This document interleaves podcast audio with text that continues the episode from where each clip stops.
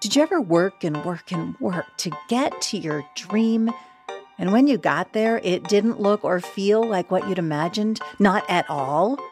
Emily Silverman did. She'd wanted to become a doctor since she was a little girl. That goal was such a part of her that she didn't question it. She just put in the long hours and hard work to get to med school, get through med school, and eventually get accepted to a prestigious residency. Now she was there, living life inside a hospital at UC San Francisco, and she should have been thrilled. But she wasn't. It was probably the most challenging period of my, certainly my academic life, maybe even my whole life. I had a lot of questions about why being a doctor wasn't what I imagined, medical culture, and also just my reasons and motivations for going into medicine and examining those a little bit more closely. So she did the next logical thing. She started a live storytelling event like The Moth for physicians and other people in medicine.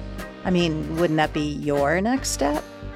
Years later, that single live event, performed by doctors in the living room of an old San Francisco mansion, has become the multiple award winning lyrical podcast, The Nocturnists, a show that, as Emily says, helps shatter the myth of the physician god and reveals the truth that healthcare workers are human like everyone else, that our humanity is our strength, not our weakness. On this season of Sound Judgment, we're exploring bravery. And today, with Emily Silverman, we're exploring what happens when we need to change direction, but we don't yet know where we're going. We're exploring how storytelling in community, whether that's live on stage or in a podcast or some other form, might actually be the tool that helps us figure out what we value. And like Emily, how we find the sweet spot where we actually belong. This is Sound Judgment, where we investigate just what it takes to become a beloved audio storyteller by pulling apart one story at a time together. I'm Elaine Appleton Grant.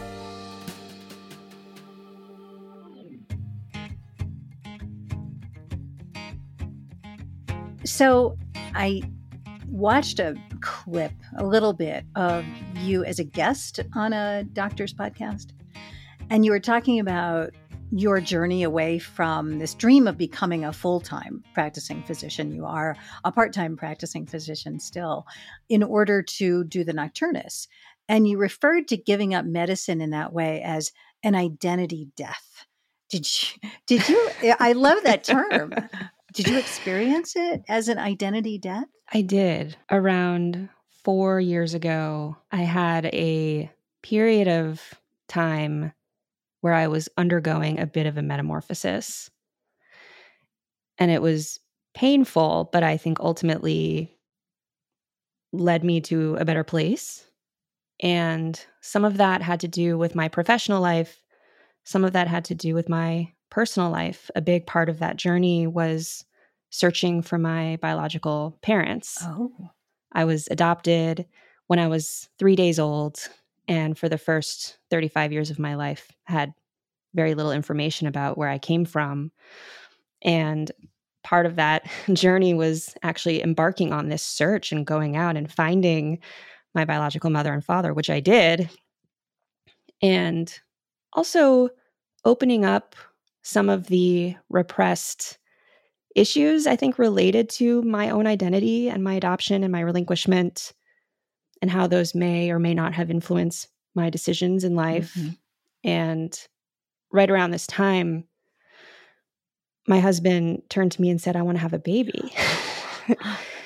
so it really brought up a lot for me about you know when i was a baby and and those sorts of things and i, I did get pregnant and have a baby and my daughter is now two and i'm actually now pregnant oh, again congratulations um, thank you so so there was a lot that happened during that time and i think one thing i realized was the extent to which my pursuit of medical school and a career as a physician was grounded in a desire to perform and excel and be good enough and you know good enough to not be left, or, you know, all those kind of Freudian things.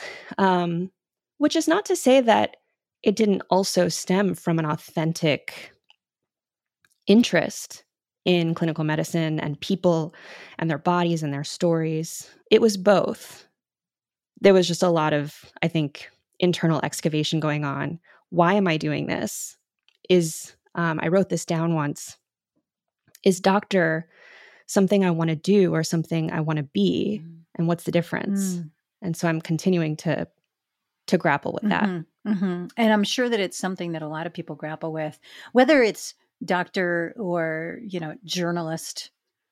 There's been so much upheaval, so many layoffs. I know that this idea of identity death happens in many professions as those professions change or as we realize something that we hadn't realized before about what it's actually like. And at the same time, you're moving towards something that is big in the sense that the nocturnist is a very big and rich and full experience and giving to so many people. Why is it necessary to, as you say, shatter the myth of the physician God? What is it that you hope to change in medicine? We talked about this a bit on our series, Shame in Medicine. There was one episode, I think it was episode two, called The Ideal Doctor, where we unpacked this myth of the ideal doctor and how almost comically unrealistic it is. Uh, somebody who's infinitely intelligent, infinitely emotionally intelligent, infinitely emotionally available, doesn't need sleep, uh, you know, so on and so forth, and is perfect and never makes mistakes and learns everything immediately and never forgets and doesn't ever fail a test and all of these things. And um, what we've realized, I think, and this may sound obvious, is that that's impossible. And we all come to the table with different strengths, different areas of growth, different biases, different personal narratives that we bring to the table, ways in which we connect, ways in which we have blind spots. There was an amazing story I'll never forget in our Shame in Medicine series of this woman who was a diabetes educator. She spent much of her time educating patients with diabetes on, you know, healthy foods and so on. But she disclosed in the interview with us for Shame in Medicine that she had anorexia. The area that I work in, we encounter shame every day. I work in a community diabetes team, and our patients are often experiencing a lot of shame because the kind of the media around diabetes, um, but people carry that weight when they come. Also, I carry a lot of shame because um, what my patients don't know is that I have anorexia.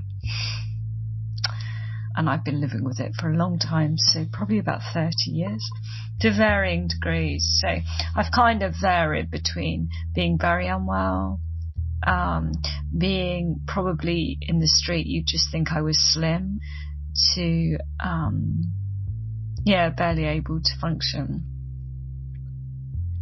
And this is something that I actually have shared with my manager, who's fantastically supportive, but I'm very loath to share with the rest of the team and definitely need to protect my patients from.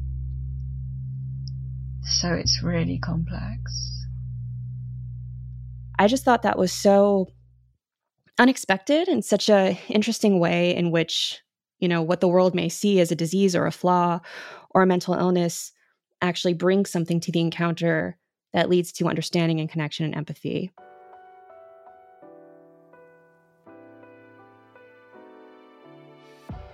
Let's get to the Nocturnists, to the first episode that you shared with me. It's an episode from the series that you just mentioned, Shame in Medicine. Uh, the episode is called Pass Fail, and it's about standardized testing in medical school, specifically step one of the United States Medical Licensing Exam or the USMLE. I should say that the Shame in Medicine series is a partnership with a project called the Shame in Medicine Project at the University of Exeter. So before I play the clip, just quickly, how did the Shame in Medicine series come about? The series came about when a philosopher in the United Kingdom, Luna Dolezal, sent me an email out of the blue that she had been listening to the show and noticed that the theme of shame was coming up again and again in the stories, but that nobody was saying the word shame. and she said, I happen to be a shame researcher in the United Kingdom, and I'd love to partner with you on perhaps doing some medical storytelling around shame. And immediately I knew I had to do it because even though nobody talks about it, it's everywhere mm-hmm. in medical training.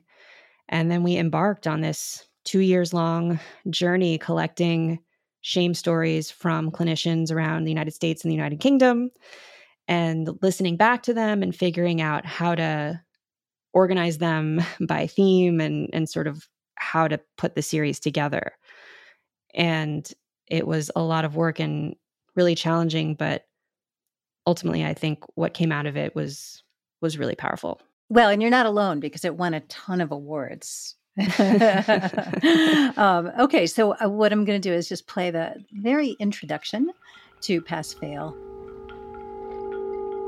You have this dream, kind of a common dream, where you're in a nondescript building. Nothing on the walls, no windows or clocks to tell you the time of day. You walk through a maze of hallways toward a security guard. He pats you down, removes all your belongings, and leads you to a computer terminal. The walls are gray. Your nose burns with the smell of cleaning solution. As you sit down at this computer, you look around and realize there are other people sitting at computers. Dozens of people, all hunched in front of these screens. They're all clicking their mice, no one speaking. There's a set of headphones on the desk. You put them on.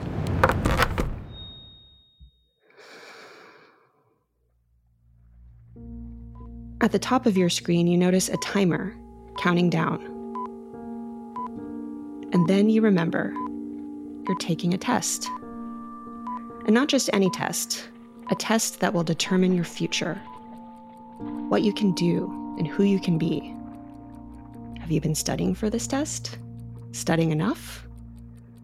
Suddenly you feel an urge to escape, but you can't. You're locked in, and time is passing. If you don't start now, you'll never catch up. So you do the only thing you can do you start the test. Complete. It's so scary. now, hold on. You wrote that, right? Who wrote that? Our team co wrote the scripting for this episode and all the episodes. I have to shout out Molly Rose Williams is one of the people who massaged and helped with the scripting the most. And also a shout out to Sam Osborne, who's a genius with sound design, as you can hear, and soundscaping. And he comes from the world of documentary film and just nailed the audio.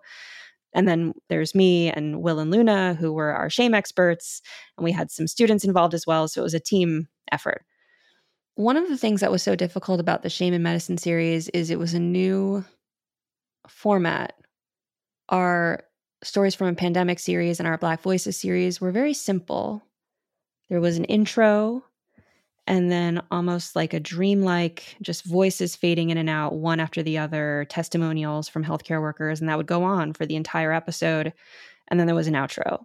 And so it was a very simple structure very minimal narration and scripting really letting the storytellers take front and center.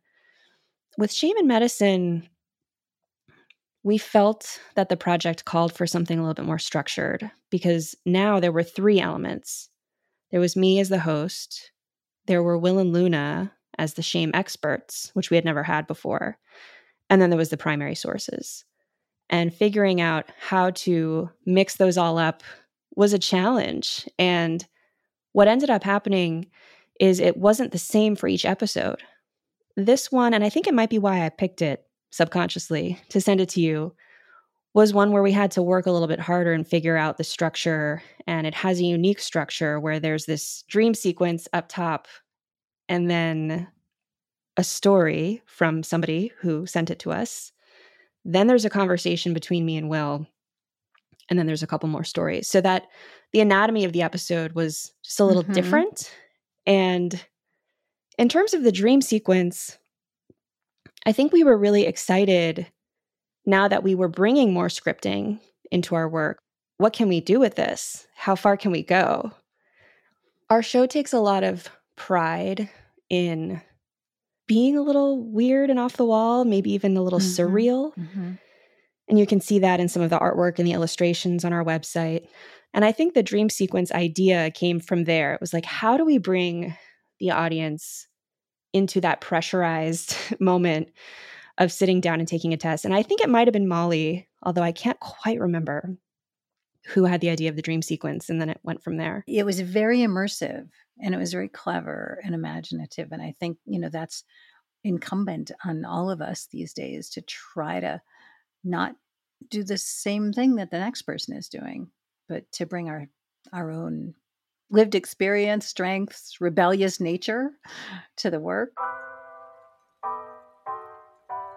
As you said, some of this episode consists of non narrated reflections from physicians and medical students. And I want to play back a clip of a story told by Alessandro Racciappi. He's gone to see his new pre med advisor and he's super excited to plan the coursework he's going to do in a particular special program. But he gets there and she just cuts him off at the knees. She tells him that he is not cut out for medical career, that no med school in the country will accept him with his current GPA, and he's crestfallen. At the end of that meeting, I left saddened, confused, uh, and most importantly, lost.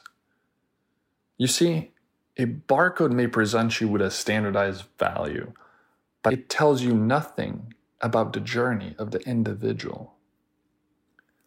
Nowhere on that barcode did it say that early in my undergraduate studies, I was diagnosed with cancer. Something that affected me, my mental health, and my grades significantly at the time.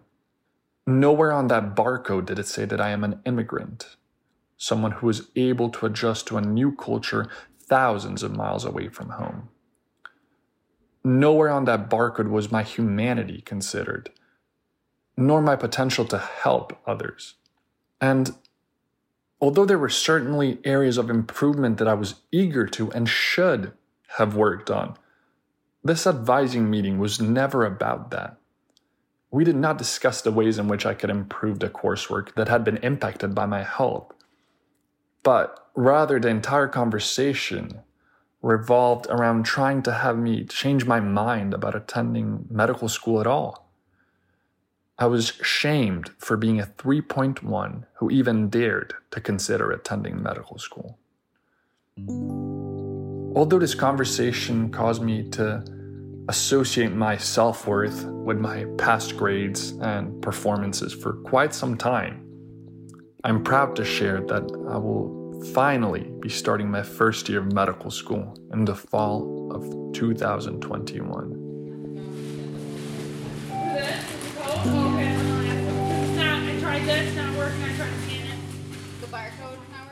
I could have played any of the reflections from that episode, but that was the one that made me go, oh, it made me really sit up and take notice.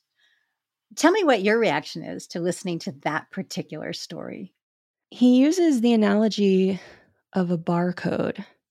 I think there's one part where he says, I felt like I was a grocery item at Walmart being scanned through and my value assessed with like a laser scanner. Yes. and I just thought that was such a great, such a great visual, such a great mm-hmm. metaphor for um, how our test scores really only provide one dimension of who we are and how everything is best assessed in context. And so to me, that episode really drove that point home. I found that from a craft standpoint, I also really liked that it it didn't give away the subtext until the right time.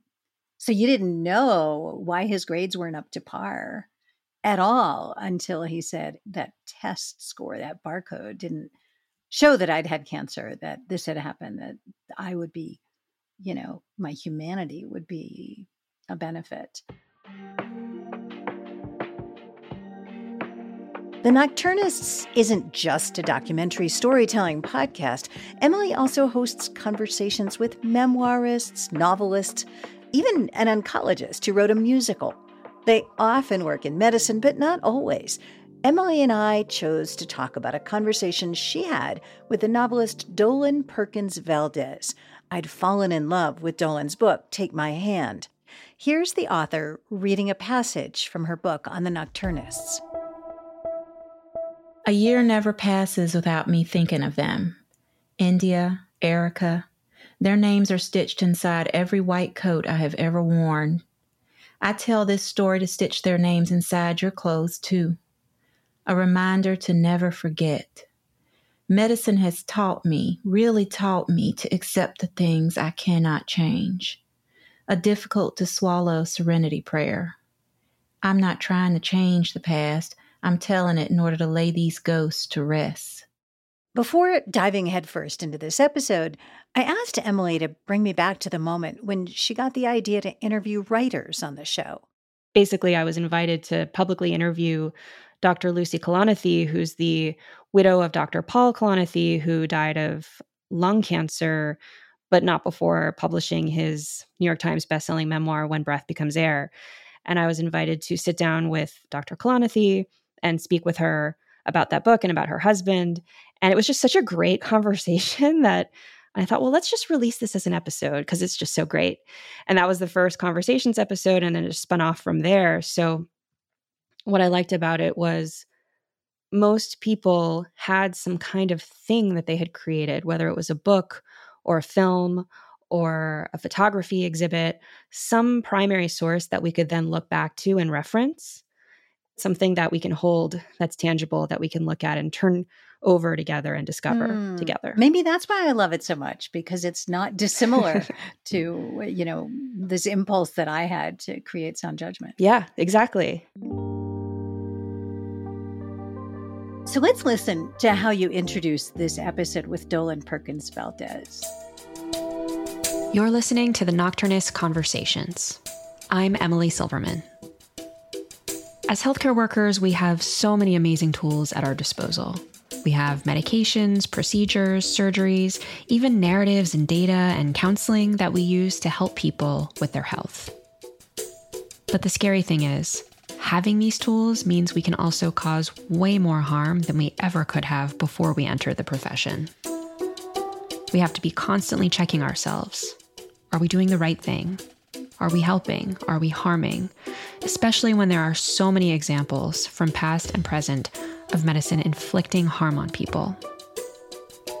One of those examples is the story of the Relf sisters, two poor black girls in Alabama who were sterilized against their will by a federally funded health clinic in 1973. It's a story I didn't know much about, but it was the inspiration behind today's guest's latest novel, Take My Hand, which explores how something like that could have happened through the eyes of its main character, a black nurse named Civil Townsend. The author is the amazing Dolen Perkins Valdez. So I played that for you because the way we introduce an episode, I feel, is so important. I found it very interesting that what you did was that you posed essentially a moral dilemma the more tools we have, the more harm we can actually, you know, we can actually do. I think I framed the intro that way because I was thinking a lot about our audience and about who they are and why this story is important. There's a joke in medicine that says, don't just do something, stand there. the idea being that if we're always knee jerk reflexing into doing and and intervening that we might be doing a disservice to our patients and to our professions and sometimes what we need is just a little bit of time or some monitoring or seeing how the disease process evolves and just you know staying calm. And because we know that whether it's a medication or a surgery or a procedure all these things come with risk and with harm. And then the example in this book is like a whole nother level where it's a crime. I also have a friend who's a surgeon and she's also a writer, an amazing writer. And she and I were buds in med school, kind of kindred physician creative souls. And uh, I went the medical route and she went the surgical route. I remember one time she said to me, I realize now that I have the power to do so much more harm than I did before I became a surgeon. Remember Emily's goal with the Nocturnists to shatter the myth of the physician god and reveal healthcare workers' humanity? This ability to create unintended consequences, to do harm, strikes right at the heart of that. Emily's friend, Alyssa Coliani, told a story live at the Nocturnist that strips away the emotional trappings of doctoring. Here she is. I was never supposed to become a surgeon. Surgeons are serious. Surgeons are stoic. Surgeons are unflappable. I am flappable. Before medical school, I thought I was going to become an actor. In my childhood bedroom, before sleep, but after bedtime, I would practice scenes from movies that I had seen I would practice fainting onto my bed from different heights to get it right. I would steel my gaze against imagined intruders at the window. I practiced delivering breezy anecdotes from the imagined couch of a non existent talk show. I would um, host science shows from the bathtub. See, kids? That light on the bubbles. It's called prismatic effect. And I would answer our childhood telephone when telemarketers would call as different people every time. Well, of course, we'd love for you to come and wash our windows. And if we are all, in fact, flappable, and now we have fragile human lives in our hands, well, that was why Emily opened her conversation with Dolen Perkins Valdez by posing that moral dilemma. Alyssa's comment that once she became a surgeon, she had so much more power to do harm. That always stuck with me and I think that's true of medical providers as well. It's not as direct as taking a knife to someone's skin, but you know the things that we do and say and the medicines we prescribe or don't prescribe all of that uh, is a responsibility a huge responsibility.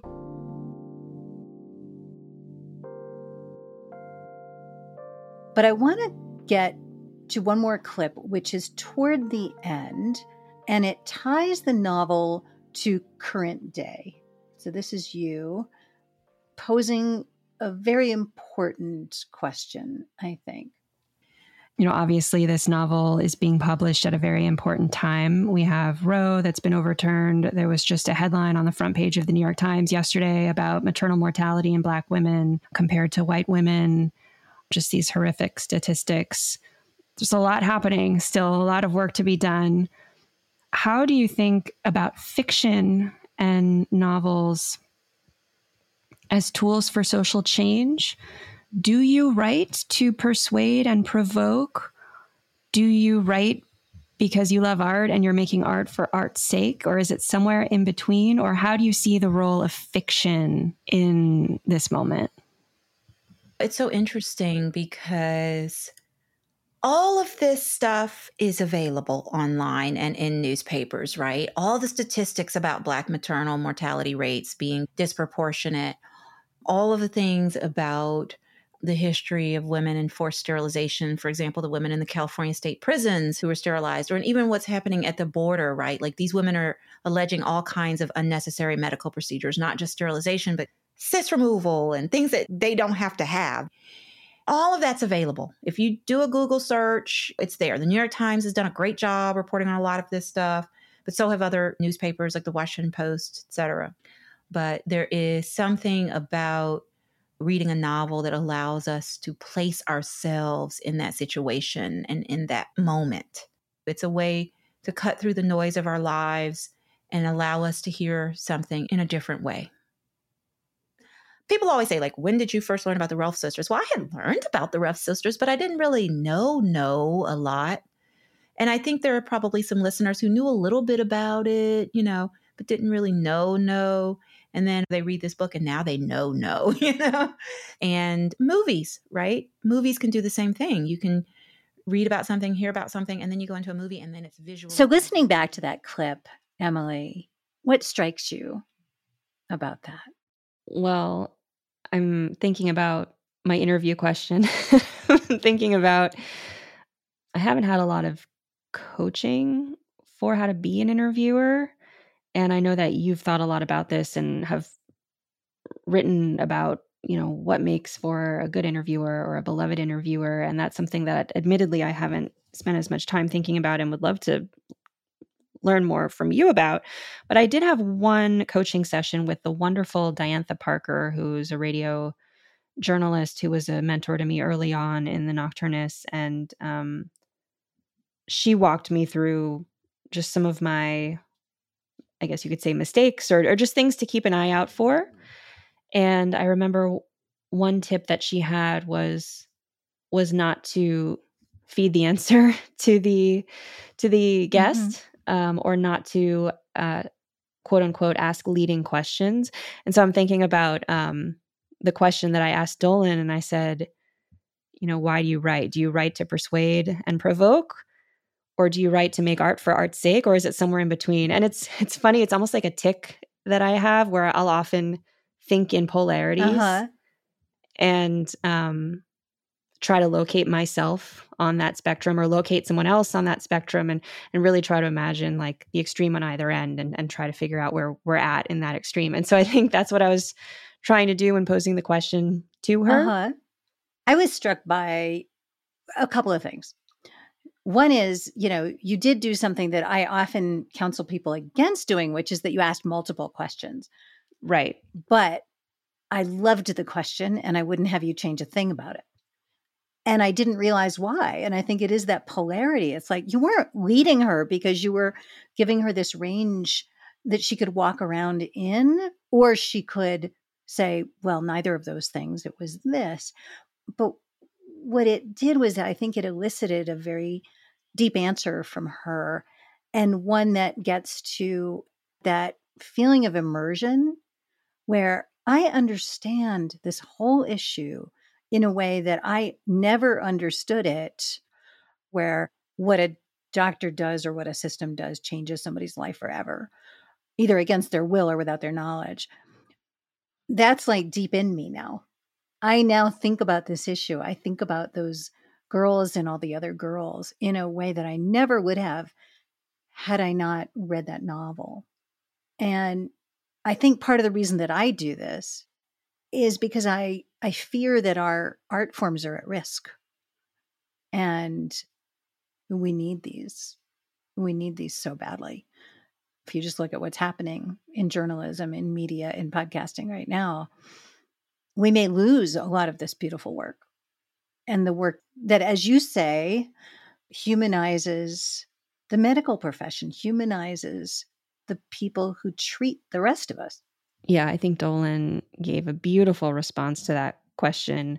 But yes, I think the fact that she decided to explore this particular story through fiction was very interesting to me. And the fact that she was able to get us to think about this story from the inside out, you know, from the world of the characters inside of it and all that messiness and all that complexity it really is different from reading statistics and facts. It helps us unravel, I think, some of the murkiness of the world that we live in. And, you know, that helps us make the world a better place if we're able to think in terms of actual human experiences and not just in terms of just abstract morals and ideologies. What would you say is the reason, if you had to pinpoint a reason, why the Nocturnists has been as popular as it is? It could have been viewed as a niche podcast, as something that doctors might listen to or nurses, but it's not. You've won a raft of awards. It moves people. People uh, clamor to get on the show or maybe the live events. Why why do you think that is? Well, I think even though healthcare and medicine can be viewed as a niche area, it's also so universal. we all have bodies and we all encounter the healthcare system at one point or another and we all die. so even if you're not working in it, you've been touched by it, you know. And so I think when people tell me that they listen to the show and they're not healthcare practitioners, it makes me really happy because it reaffirms what I believe to be the universality of of what we're doing and talking about. And then similarly when clinicians listen to it, I have to always remind myself that they're patients too. People will sometimes say, "Well, why do you focus on clinicians and not on patients?" And you know, on some level, it's true. We do focus on clinicians more than patients, but clinicians are also patients. uh, we also, you know, have our own doctors and have our own health issues, and and so that line, I, t- I think, too, between clinician and patient is also not as stark as sometimes people make it seem. And then, second, I think the fact that we're choosing to explore these themes through storytelling is what really draws people in because at the end of the day, it's entertainment. it's it's joyful. Even when the stories are sad, there's a joy in the act of storytelling. You are very good at getting people to talk to you as if you've known them for 10 years and they tell you their innermost thoughts, it seems. What's your secret? I like to think that I'm an active listener. I like to think that I'm a curious person. I like to think that I'm a non judgmental person. And I like to think that people sense that. And they sense that when I'm asking them a question, it's not, you know, to tick something off my list, but it's because I really want to know, like, why, why did you do that? Or why did you make this? Or, you know, what do you think about this? And, you know, this is something I've been thinking about. What do you think? And I find that people show up open when I open my portal in that way. And it, it doesn't always happen. Sometimes I have an off day, but more often than not, I feel like the curiosity in the conversation just takes us interesting places. And so that's the best I can give. well, I think it's actually spot on because people want techniques, they want hacks, they want the perfect question, and it that's not it. I think a lot of it is energy, which is funny to say because you know, you and I right now aren't anywhere near each other physically. But like we said, there's a lot of information in the voice going from 2D to 3D. And, you know, some of that information is nonverbal. I try to create an environment where where people feel that they can be honest and won't be judged and that we can just explore and play and the audio medium is really forgiving in that way when you're on the mic there's a way in which you can puzzle through things together and it doesn't feel like a final draft it feels like an exploration and it's a lot harder to i think cast judgment on something like a conversation which is alive it's active it's it's unraveling in real time. How has hosting the Nocturnists changed you in a way that you didn't expect? I think it taught me a lot, or it continues to teach me a lot about teamwork. It's easy, I think, to listen to a show and it's a single host and a single voice, and you think that it's kind of like a one woman show. but the Nocturnist is very much not a one woman show. I couldn't uh, set up a technical computer mic thing without John and Sam. You know, John and Sam save me on the tech side all the time. And their amazing editing and Molly Rose Williams is a complete creative genius. She's our head of story development, and I could not create the stories that we create without her. She has taught me a lot about not just words and stories and craft, but things like the sound cushion of that testing scene mm. and you know how do we create environments and how do we think about movement in the audio form and how do we think about silence and just oh. uh, so much that I've learned from her creatively and artistically. And then, of course, on the operations and admin side, uh, my partner in crime, Dr. Ali Block, has taught me a lot about just strategic visioning and how to steer an organization and how to think about hiring and um, if and when to bring on new talent. And then Rebecca Groves, and now we have Ashley Petit, who is our new operations person. I mean, people who are skilled with like spreadsheets and organizing data. And it's just, there are just so many different ways in which the show is is buttressed by different people and their talent. Who is your dream guest for sound judgment? Who would you like to be sitting in your seat right Ooh. now? Someone who I really love is Lulu Miller over at Radiolab. Lulu, she writes and she does audio, so she probably can speak a lot to the differences between th- those two forms. But I just love her childlike wonder and the topics that she picks for Radiolab and the way that they explore it and how they do it in in whimsical ways and how they incorporate music and I would love to hear you speak with her about her process and how she works to make stuff. That was Emily Silverman, host of The Nocturnists, which I urge you all to listen to. On every episode of Sound Judgment, I give you a few takeaways. Here are today's. For more, subscribe to the Sound Judgment newsletter on Substack. The link is in our show notes at soundjudgmentpodcast.com, along with other resources mentioned in the episode. 1. Our creative work has a huge ripple effect that we can't predict, like when shame researcher Luna Dolezal emailed Emily out of the blue to say she'd noticed that the theme of shame came up again and again in The Nocturnist, but nobody was saying the word shame. Out of that came in the Shame in Medicine documentary series, which won multiple nominations and awards, including a gold medal in the Anthem Awards. Two, Rules are made to be broken. Emily was taught not to ask leading questions, and she didn't like that she'd asked Dolen Perkins Valdez a question that posed two possible outcomes. Do you write to persuade and provoke, or do you write to make art for art's sake, or is it somewhere in between? But that question worked beautifully because it offered a range of ideas that Dolen could respond to in a meaningful way. If Emily had instead said, Why do you write? Dolen may not have been able to articulate an interesting response. Three, it is through storytelling, the humanizing of issues and events and people, that we gain whole new worlds of understanding. As I said, that comprehension about how doctors or the entire system can change someone's life forever against their will and without their knowledge will be with me forever not just because of Dolen Perkins Valdez's book, Take My Hand, but also because of the conversation she had with Emily. That's all for today. Next on Sound Judgment, we go behind the scenes for a look at the process of reporting and writing a complex investigative series, specifically the 13th step a groundbreaking investigation into sexual misconduct in the addiction treatment industry. Listen to the 13th step. It is so good. It recently won the DuPont Columbia Award, which is often referred to as the Pulitzer of Broadcasting. Sound Judgment is a production of Podcast Allies. I'm happy to announce a slate of new storytelling workshops based on our work here at Sound Judgment.